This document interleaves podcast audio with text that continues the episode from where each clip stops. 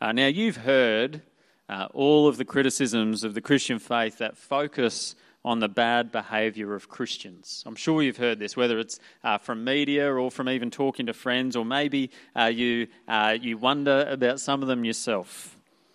Uh, people level all sorts of cri- criticisms against the Christian faith based on the behaviour of Christians. So, for example, there's hypocritical church leaders who fleece the flock. Uh, there's uh, the appalling case after case of child abuse. There's historical events like the Crusades or the Inquisition that people love to bring up.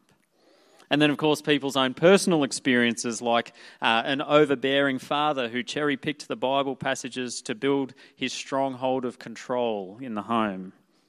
Or maybe a judgmental aunt who cherry picked Bible passages to build up her own ego by picking holes in the shortcomings of others.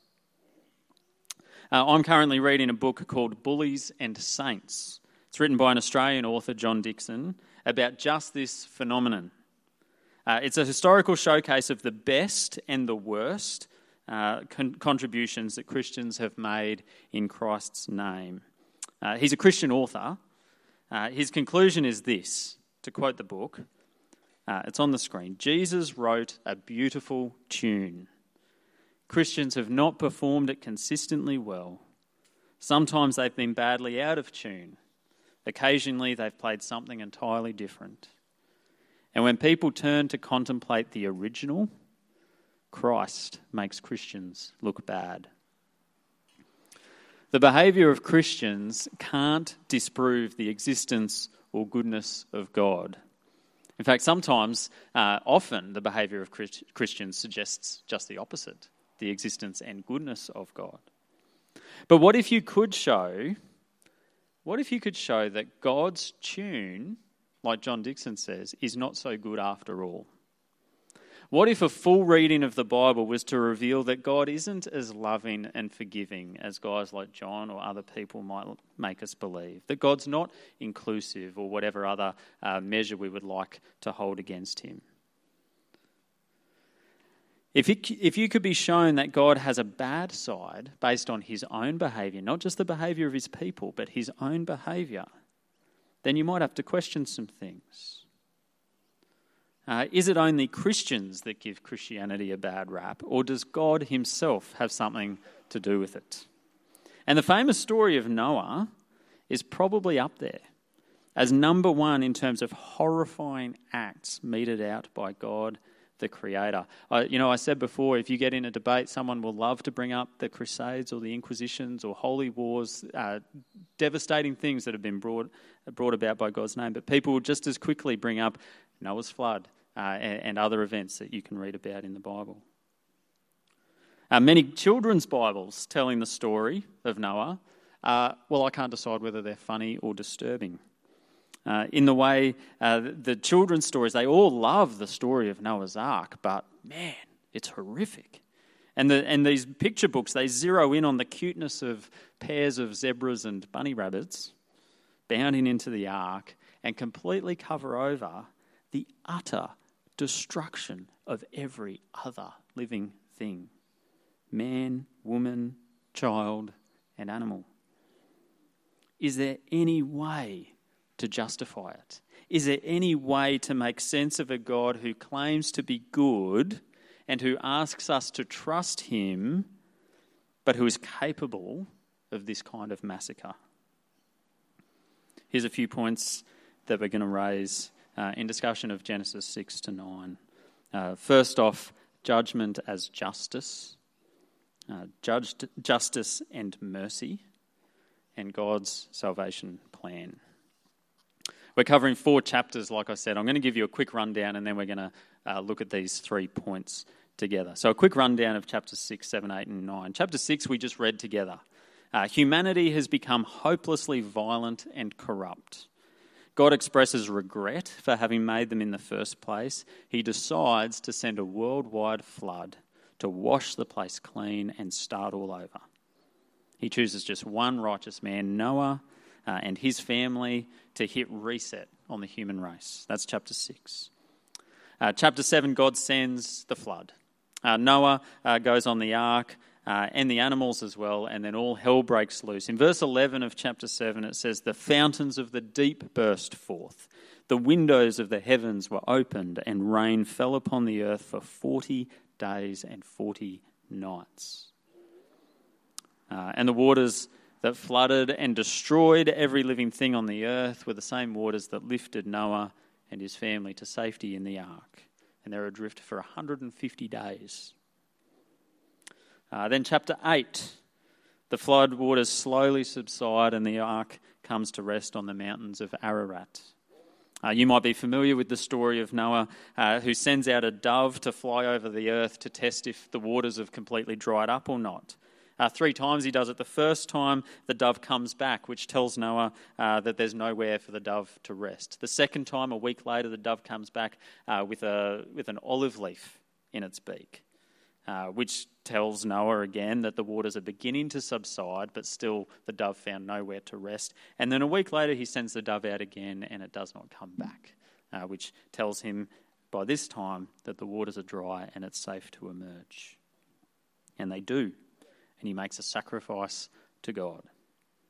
And then in chapter 9, God establishes a new covenant with Noah. Uh, in, in some ways, it, it, it really is a reset. He starts again. It even copies the language of Genesis 1 and 2 in the words that God says to Noah. He repeats what he said to Adam and Eve, encouraging Noah and his family to be fruitful and multiply and fill the earth. Uh, he repeats the open invitation to eat all food that he has given to them. This time he even extends it to the animals, which they may eat for meat, which is a thing that seems to have been left out of the first five chapters. Uh, and God also commits to never again destroy the earth by flood. Uh, and he sets a rainbow in the clouds. That's another highlight of the picture books, by the way. A rainbow in the clouds as a seal of his promise. But that's not all. There's an episode uh, in chapter 9 uh, of Genesis which also doesn't make the kids' picture books.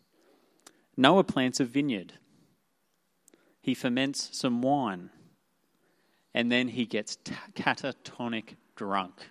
He writes himself off. He passes out naked in his tent, and then one of his three sons, Ham, uh, walks in and sees his father naked and brings his brothers in, presumably to mock their father. Uh, but his brothers, uh, the older and younger, Shem and Japheth, they walk into the tent backwards so that they don't see their father naked. They're carrying a garment over one shoulder so they can place it over their father Noah and cover his shame. And when Noah wakes up, he blesses his two discreet sons and curses Ham. I don't know if you knew that story. We're going to look at that uh, at the end of today as well. But let's come back to uh, these three points justice as mercy, uh, sorry, judgment as justice, justice and mercy, and God's salvation plan. Uh, this first section goes part way towards answering the question that I raised at the very start How can God be good and engage in worldwide slaughter? Well, the first thing is this God made the world, right? He made it. Does he owe us anything? Can't he do what he likes with what he made? Now, frankly, this might leave you all a little bit cold, and this isn't where I'm going to end the point, right? But frankly, from a stance of pure reason and only reason, this is a pretty satisfying justification for God to do whatever he wants uh, twice in the Psalms, and we opened with one of these verses this morning, it says, The Lord does what he pleases. Yeah, and, and why shouldn't he? Isn't that his right? He does as he pleases. He made it, he can do what he likes. And I would say this, uh, like in some respect, maybe this rationale leaves you a bit cold, and like I said, there's more to it. But, but in some sense, there is no greater peace and freedom than in just simply giving yourself up to that one simple truth that you live in the Lord's earth and you are at his mercy, and that is not such a terrible place to be. The world is his. God can do with it what he likes. I am his. God can do with me what he likes. Now, look, that might be rationally satisfying, but if God isn't good, then it's also pretty terrifying, isn't it?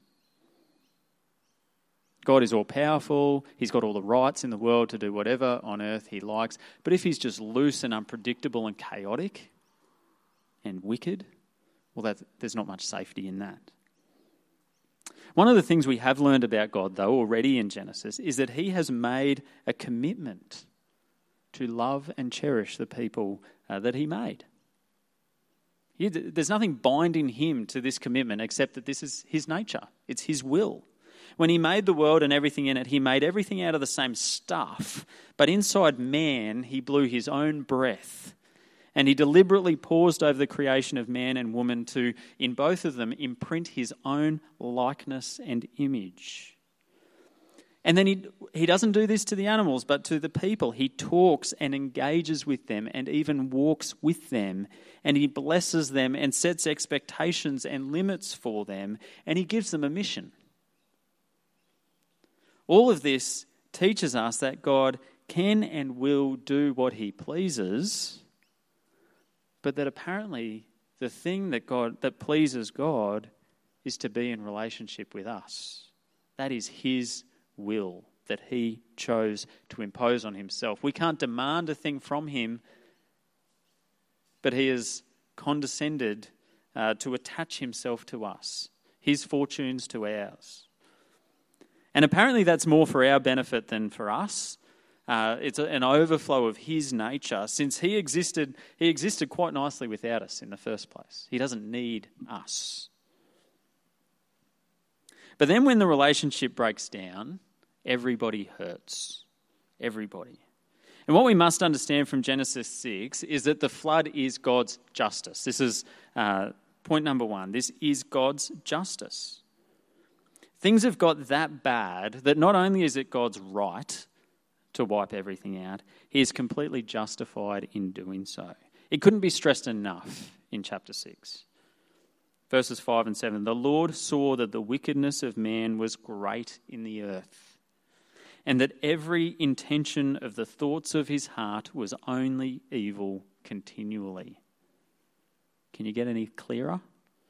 The Lord regretted that he'd made man on the earth, and it grieved him to his heart. So the Lord said, I will blot out man whom I have created. In verse 11, the earth was corrupt in God's sight, the earth was filled with violence. It's hard to see how it could be laid on any thicker than this. People aren't just mean, they're violent. And every intention of the thoughts of his heart was only evil all the time. Now, is this a summary of a uniquely dark day in man's history back in the times of Noah, or is it a summary of the general affliction of mankind that we are only evil continually to the core of our being? Well, the Bible doesn't exactly say. I think it's possible that the days of Noah are particularly uh, and unusually dark days. But then again, we're from the same family, we're cut from the same cloth, we're all made of the same stuff. And maybe the only thing holding back God from another deluge is the fact that he promises in chapter 9 that he won't, that he will hold back. But regardless of whether it's quite accurate to say of everyone who exists today that we are only evil continually, there is this in Romans chapter 3 None is righteous, no, not one. No one understands. No one seeks God. All have turned aside. Together have become worthless. No one does good, not even one. The reality is that now, just as then, we all deserve nothing more than God's wrath. It is only His love and patience that holds back His hand. It's also useful to be reminded that of these three words up here judgment as justice. Uh, to think of judgment in terms of justice. It is justice. See, the word judgment seems to have gotten all loaded up with negative connotations. As if judgment is always cruel. Judgment is the opposite of love. It is nasty. It has no place. Uh, but without judgment, there is no justice. And isn't justice good? Justice is good. Now, justice must be fair and it must be just. It's in the name. Uh, but as uncomfortable as it might be for sinners like us to look it in the face, judgment is necessary for order and goodness to prevail. Otherwise, all the indications are that pride and cruelty will rule, that uh, might will become right, and that punishment will follow the weak instead of punishment coming to the wicked. It's good that God exercises judgment as one tool of his justice. It's also good that alongside judgment, God exercises mercy. Justice and mercy. Now, we get the impression that for God to save Noah was no act of mercy. Noah was good. Uh, in fact, for God to save Noah was merely an extension of his justice uh, because Noah didn't deserve wrath. Noah, I, I don't believe for a moment Noah can have been perfect. In fact, we'll, we'll revisit that soon. But Noah did well enough to get this assessment from God. While everyone else was only evil continually, Noah, in chapter 6, verse 9, was a righteous man, blameless in his generation. Noah walked with God.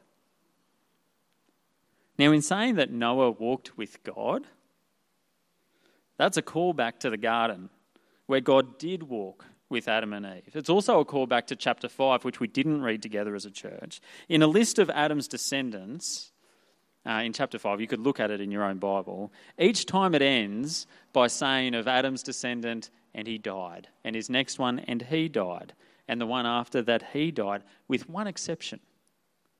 I wonder if you've ever heard of Enoch. In chapter 5, verse 24, it says, Enoch walked with God, and he was not for God took him. Right where you expected to say, and he died, says he just, he was no more. God took him away. Now, look, Enoch is shrouded in mystery. He's barely mentioned again. Uh, but he is the first indication uh, in your Bible from, you know, if you start at page one, he's the first indication that there, there is a realm beyond the earth where God's people might live with him, where death might not exist. And on that same basis, God spares Noah because Enoch walked with God and Noah walks with God. Uh, one righteous man who will be the salvation of many. I wonder if you've ever heard that storyline before. We'll come back to that as well. But that is where God's mercy uh, lies that He uses one just and righteous man to save many who prove themselves unworthy, who deserve nothing but judgment. Notice that Noah is one of eight who go on the ark, and no such congratulations are given to his wife or his sons or their wives. In fact, if we go right back to the purely logical argument earlier, perhaps the only sensible thing for God to do would have been to destroy uh, all the earth except Noah, and just done with Noah what, what he did with Enoch. Take, take Noah away, that's justice, he's, he's saved, and destroy everyone else, that's justice, they deserve it and he could wipe his hands of the whole mess, and it's all over. But even in that most profound and sweeping act of judgment, uh, we see God's mercy and love, not only for humanity, uh, but also for the animals with which He'd made no such covenant, uh, but especially through Noah uh, to begin uh, or to continue His plan for salvation, which is our last point to look at God's salvation plan. Now, look, I want to say this. Uh, I maintain these events are historical. Uh, they weren't written down, but they weren't written down merely for historical study. They're written down to teach us a thing or two about the way things are. They were written down uh, with a clear theological agenda uh, to foreshadow God's ultimate salvation through Jesus Christ. You might remember this verse that I raised in our very first talk in Genesis chapter 1. This is a good verse, or at least a concept to have locked away in your mind. This is, um, this is of Jesus in Luke chapter 24. Jesus, uh, after he's risen from the dead, he's talking to a couple of his disciples on the road. And it says, beginning with Moses. Now, Moses wrote Genesis, Exodus, Leviticus, Numbers, and Deuteronomy. Beginning with Moses and all the prophets, Jesus, is in, Jesus interpreted to them in all the scriptures the things concerning himself. Uh, we have to expect that uh, in the books of Moses and in all the books that follow, there are arrows pointing us to Jesus, or things left open ended that only get concluded or make sense in Jesus. And so, as we read Genesis chapters 6 to 9, we have to read them on their own merits, as they were intended by Moses, who wrote them to the audience who first read them. Um, but if we are to fully understand Genesis 6 to 9, at, at least in, uh, then we need to uh, understand it, at least in some sense, as setting us up to expect the coming of Christ and God's salvation through Him. And there's a bunch of things, uh, but I'm going to pull out just a couple of points, uh, a couple of sort of trajectories that Genesis 6 to 9 set us on. I've already alluded to this one. We have one righteous man in the pages. There's Noah, blameless, walks with God. God doesn't need much to work with in order to do his will. Just one. And in the days of Noah, he was the only one. And later in Genesis, we'll come to uh, Abraham, uh, a childless man and his wife, who God promises would have many children and through whom uh, and through who and through whose family he would bless uh, all the nations of the earth. And many other times we see uh, God's people are threatened with extinction, either at the hands of enemies or thanks to their own sinful self destruction. But God would send uh, just one or two righteous people to stand in the breach and things would come back on course. And then ultimately, God would send one righteous man in Jesus absolutely flawless, like fully righteous. Because all the others, there's, you know, the, they've got blips in their record. But one truly righteous man who would be sufficient to cover the sins of all the people. Just one righteous man. The offspring of the woman. If you've been with us since Genesis chapter 3, you may already uh, be cluing on to what I'm speaking about here. You might remember this from chapter 3. Right after Adam and Eve the, uh, eat the forbidden fruit, God curses the serpent and he says this. It's on the screen. I will put enmity between you and the woman, and between your offspring and her offspring. He shall bruise your head, and you shall bruise his heel. In this moment of cursing, God is setting up uh, an expectation and, tra- and a trajectory to be looking out for who, which one of this woman's children are going to be the salvation. Which one of them is going to be the one who will look the serpent in the eye and destroy him, even if it means being struck in the process. This is the question you have to keep in mind when you read the whole of the Old Testament. It's a really helpful thing to just have stored in the back of your mind when you're reading about each person who most of the characters in your Old Testament will follow from this line and wonder is this the one? Is this the one? Is this the one? Who is the woman's son who will crush the serpent? And look, the, the woman's first son is a murderer. Her second son is murdered. Her third son, well, we don't actually hear much about him. Seth leads a pretty unremarkable life. He bears children and then he dies. And then his son does the same and dies, and his son does the same and dies, and on and on. And then in the days of Noah, everyone is corrupt except one. So there is one ray of hope that comes out of the Noah story that the line of Eve's offspring is preserved and hope yet remains for humanity. He didn't just wipe them clean and start again with a brand new Adam and Eve. He could have done that. But he had made a promise way back in chapter 3, and he will keep that promise. And yet in Noah, we're still left wanting.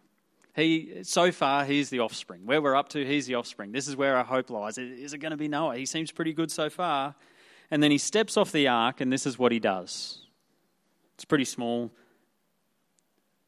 You can follow in your Bible, Genesis chapter 9, verse 20. Noah began to be a man of the soil, and he planted a vineyard. He drank of the wine and became drunk and lay uncovered in his tent.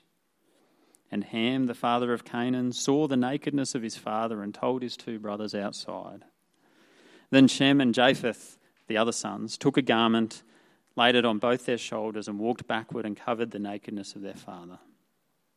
Their faces were turned backward, and they did not see their father's nakedness. Why is that there?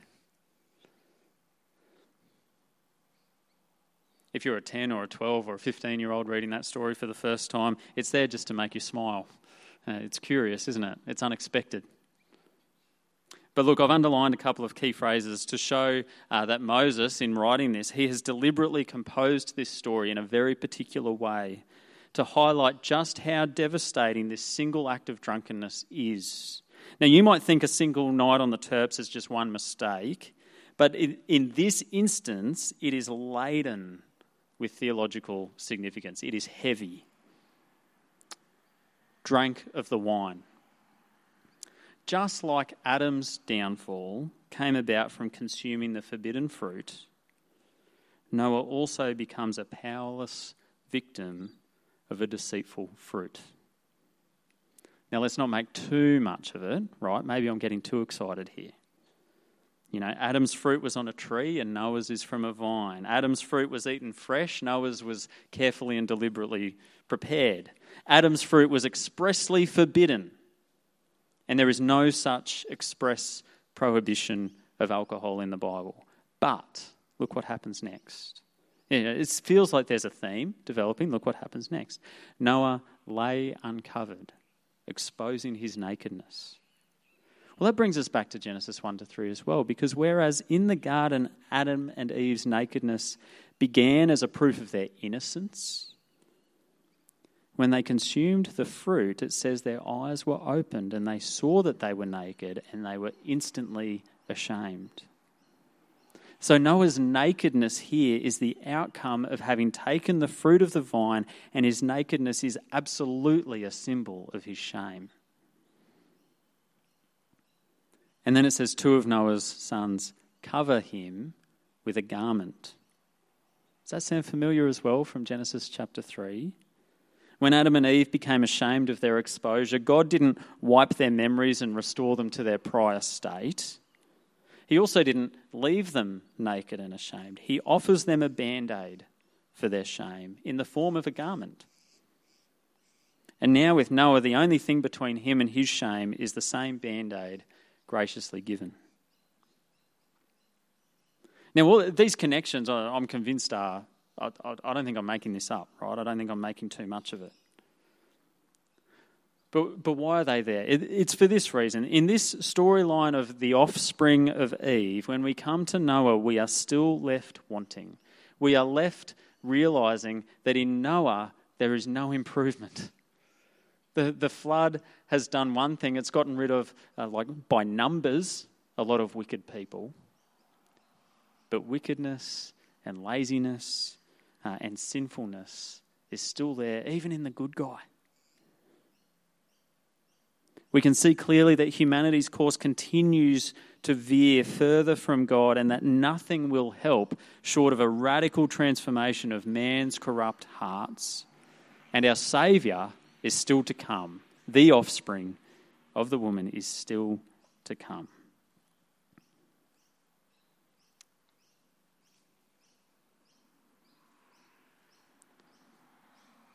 Washed by water. This is the last point that I want to make uh, out of Genesis 6 to 9. Why did God flood the earth? Uh, why not a plague uh, or a meteor or just a click of the fingers? He could have done that, just a word. Why not? Did he flood the earth just simply because he did, and that's the way it was, and nothing else comes from that? It doesn't have to have a meaning, right? But I, I, think the symbolism of water is clear. This is a cleansing. That's what water's for. When God tells Noah his plan in chapter 7, verse 4, he says, I will blot out every living thing. Well, blotting something out, it's it's like covering it up or wiping it clean in God's ceremonial law going forward from this point. Uh, the, the law that Moses writes down later in Leviticus, there are numerous instructions to wash yourself with water ceremonially, to, to move on from a state of uncleanness, whatever it is that might have brought that about, to cleanness. Becoming uh, acceptable to God is a process of being washed again and again. In an extension of this theme, of ceremonial washing, John the Baptist comes right before Jesus, and he comes baptizing.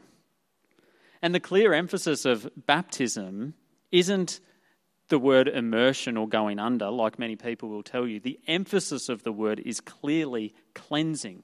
It's a, it's a bath like a wash.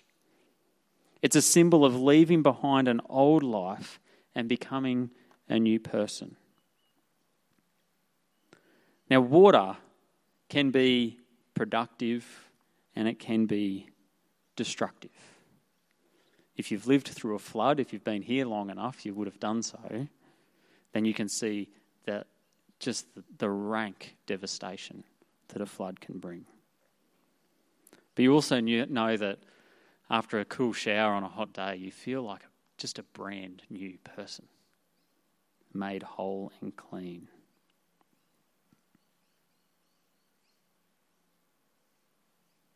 When John came before Jesus, he was demanding that in preparation for the Messiah, in preparation for the coming kingdom, that you must be washed clean.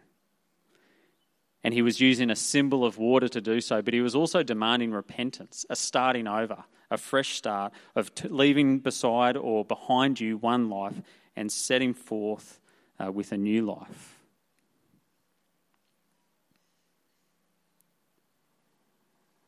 One other thing we see in this symbolism of water is that, like a thing that can both be destructive and productive, um, Jesus seemed to escape the consequences of water. All of the Gospels of Jesus will tell uh, the same story of a time where, on a, in a storm, with fishermen afraid on a boat, Jesus walked on the water.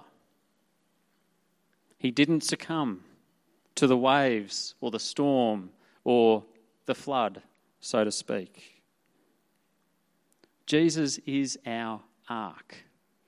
He is the one that we must attach ourselves to. Salvation comes only through Him. The last song that we're going to sing today uh, is called Nothing But the Blood of Jesus. It starts with this line, a single question What can wash away my sin? What can wash away my sin? And I'll tell you what won't do it a bath. I'll tell you what, a worldwide flood won't even do it. It is not enough to cleanse the earth. And that's kind of the point even by the time you get to the end of the flood story itself. The point is that there must be a solution, a full solution still to come. And the song uh, that we're going to sing answers that question What can wash away my sin? Nothing but the blood of Jesus.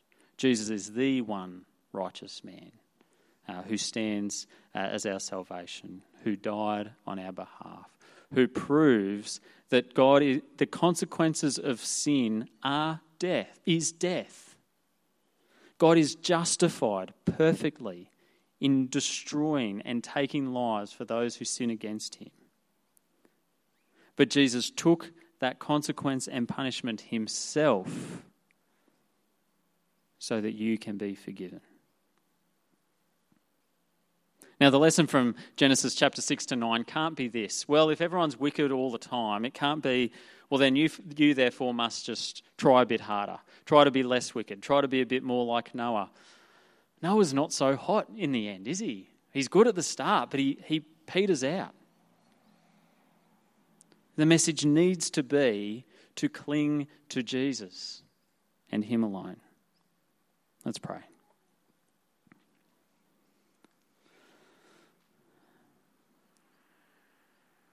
Father, as we examine our own hearts, uh, we can see uh, the truth of the statement that uh, there is always evil continually there. The deeper we look, the more likely we are to find it. That even in our best moments, our greatest acts of kindness, it's not hard to find uh, little elements of pride uh, yeah, or, or selfishness in all those things. Father, we know that uh, there is not all that much really that separates us uh, from the people who lived before the flood.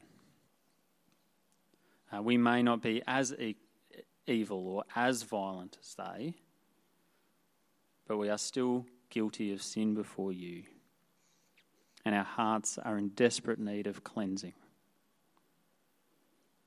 Father, we are sorry for our sin. We throw ourselves on your mercy. We praise you because you are just and fair. And somehow, in your justice, you're better than fair. You're merciful and gracious, and you spare some. Please forgive us our sins. Please help us uh, to cling to Jesus. Amen.